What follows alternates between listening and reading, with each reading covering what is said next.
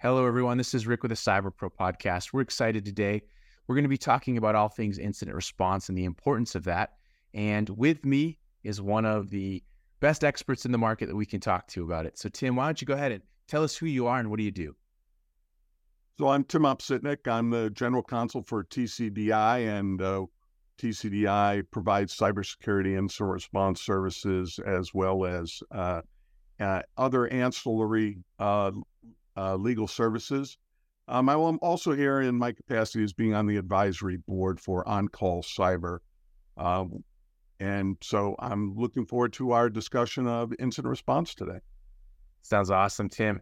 Let's kick it right off. You know, how how do the various organizations that you belong to and work for and and, and are on the advisory board of OnCall Cyber help customers with incident response?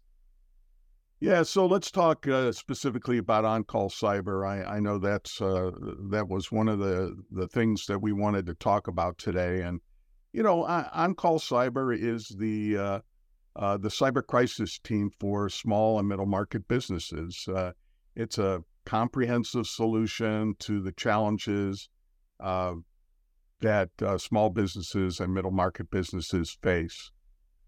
Tim, what is the importance of having a well-defined incident response plan in place for cyber incidents, and what are some of the key components of those plans?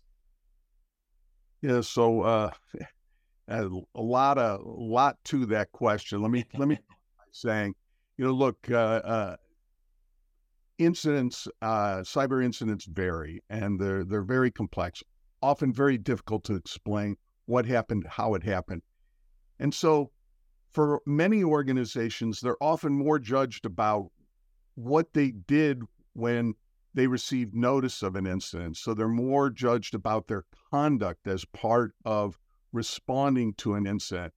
And hence the importance for uh, uh, an incident response plan.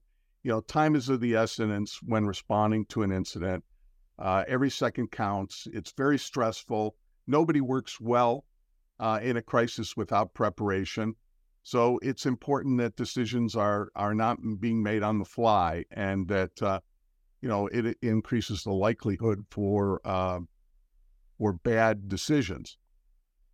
So uh, a company response to a breach uh, is often analyzed by how they responded, and so a written incident response plan uh, allows an organization to more effectively deal with uh, responding to those crises. So let me let me a- answer the second part of the question. Is you know what are some of the things that make an incident response plan uh, effective? One of the things that go into it. First, um, best practice is that it's in writing. Uh, I often hear people say, "Well, you know, the the uh, IT people have it," um, and and they may well, but but it really is most effective to have something in writing. And look, there are templates that are out there available for companies to use, small businesses to use. Uh, I think what's important is every organization is different, and you have to take a proportional approach to an incident response plan. You know, sub for a small business, it, it may be something that's no more than three to five pages. For larger organizations, an incident response plan could be 50 pages or more. And so each organization is different. You got to look at yourself. You got to figure out what, you know, what's going to work for you. It often depends on your IT footprint the type of uh, the type of data you have and uh, the complexity of your systems. Tim, walk us through the typical stages of an incident response process from detection to containment, maybe eradication and recovery. Well, so I've already started by talking about uh, preparedness and how uh, how important preparation is for an incident response plan, that it's something in writing. So I include that as one of the steps. Uh, but you know, there's there's some sort of trigger. Uh, something has happened, and uh, somebody gets a somebody in IT typically gets gets a call and says, "Hey, uh, I'm seeing something here, and and it's strange." And so, uh, you know, there's this the, this initial step of an ad- identification of what what may have happened, and and types of uh, indicators might be, uh, you know, that particular accounts are being used that uh, hadn't been used. There could be alteration to logs or malicious code or loss of availability of services. There are lots of indicators. And so um, once it's identified, then that's typically when the incident response plan calls for uh, you to uh, start the uh, containment process. So it, it's usually there's an assembly of, of, the people who have the various roles in the incident response plan. So the uh, the team assembles, and and that's typically when uh, the lawyers initially get involved. When both in-house counsel, if there is in-house counsel, your uh, your cybersecurity officers, your compliance officers, you know, lots of different people get involved, and you know, they start to brainstorm about what is it we're seeing and what sort of steps we sh- should we take. You know, how do we preserve the evidence? Uh, you know, how do we contain this? What might what might we do for containment? So, uh, and and once things are contained, then then the next step really is uh, investigation you know, interview people about what they've seen, uh, documentation, uh, analysis uh, of logs, um, memory, forensic images, data, any data that's out there. And then the next stage is is one of eradication. It's it's try to, you know, fix it, get rid of it. Whatever's out there, let's let's get rid of it. Um, and you know, you're gonna have a uh, you typically you're going to brainstorm about how that might be done and you're going to prioritize how to do it and and then next there's a recovery and and in the recovery process that's where you're uh, remediating any vulnerabilities you're restoring services uh, you're restoring data from backups if that's necessary uh, and uh, you're you're trying to put confidence back in the uh, in the systems themselves and then uh, you know one of the last steps really is reflection. And that's, you know, that's looking at what happened, how it happened, and what you might do differently. I love it. Let's talk a little bit about after that cybersecurity incident. What strategies can organizations employ that will help them have an effective and faster recovery of their systems and data?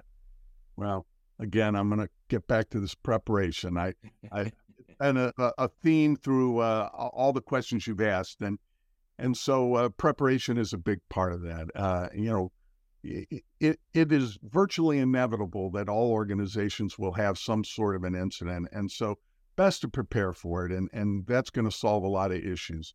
Um, but you know, uh, w- once it happens, you're we talked about that debrief. You're going to think about, you know, what what security controls were uh, affected, and you know, do we need to do more uh, the next time? And, you know, were the services easy to restore? Do we had some difficulty restoring services?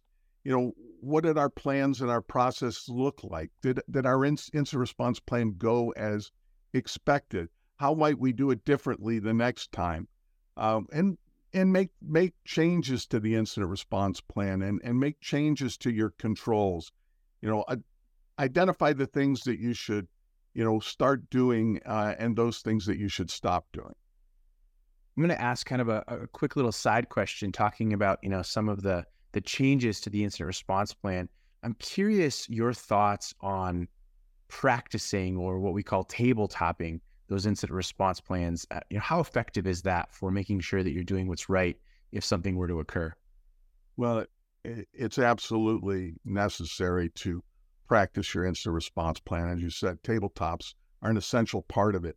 It's not enough uh, simply to uh, have the response plan sitting on the shelf. You have to practice that process.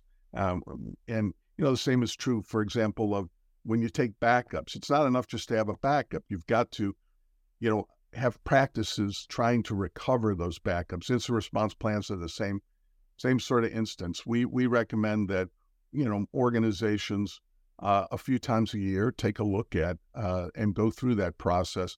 Call people in who, who might be involved in and, and practice the process. And and each time change it up a little. Maybe it's maybe it's ransomware one time and maybe it's you know a system going offline another time. Love it. Thank you for that. That's great insight. We've talked a lot about incident response and, and and you've mentioned a number of times how it requires collaboration between multiple teams, IT, legal, communications. How can organizations foster effective cross disciplinary teamwork during an incident? Yeah, uh, boy, I, I, hate to do this and come back again to the the preparedness and the, the and the, the but really the incident response plan has to have defined roles, and it's it's going to say you know who's the captain of the ship, and you know who are the people that are in there that need to make those decisions, and how are those communications made. You know, there's there's often tension between, uh, you know, do we notify somebody sooner rather than later, and and it and and you know every every moment, every hour, you seem to know more about what happened and how it happened, and so there's always a tension for, uh, you know, uh, being able to provide additional information, and so it, it's really essential to have those roles defined uh, so that those people can work effectively with one another. Tim, this was amazing, succinct, to the point. I got it. I love it. Thank you so much for being on the Cyber Pro podcast. Thank you. Thanks for having me. I enjoyed it.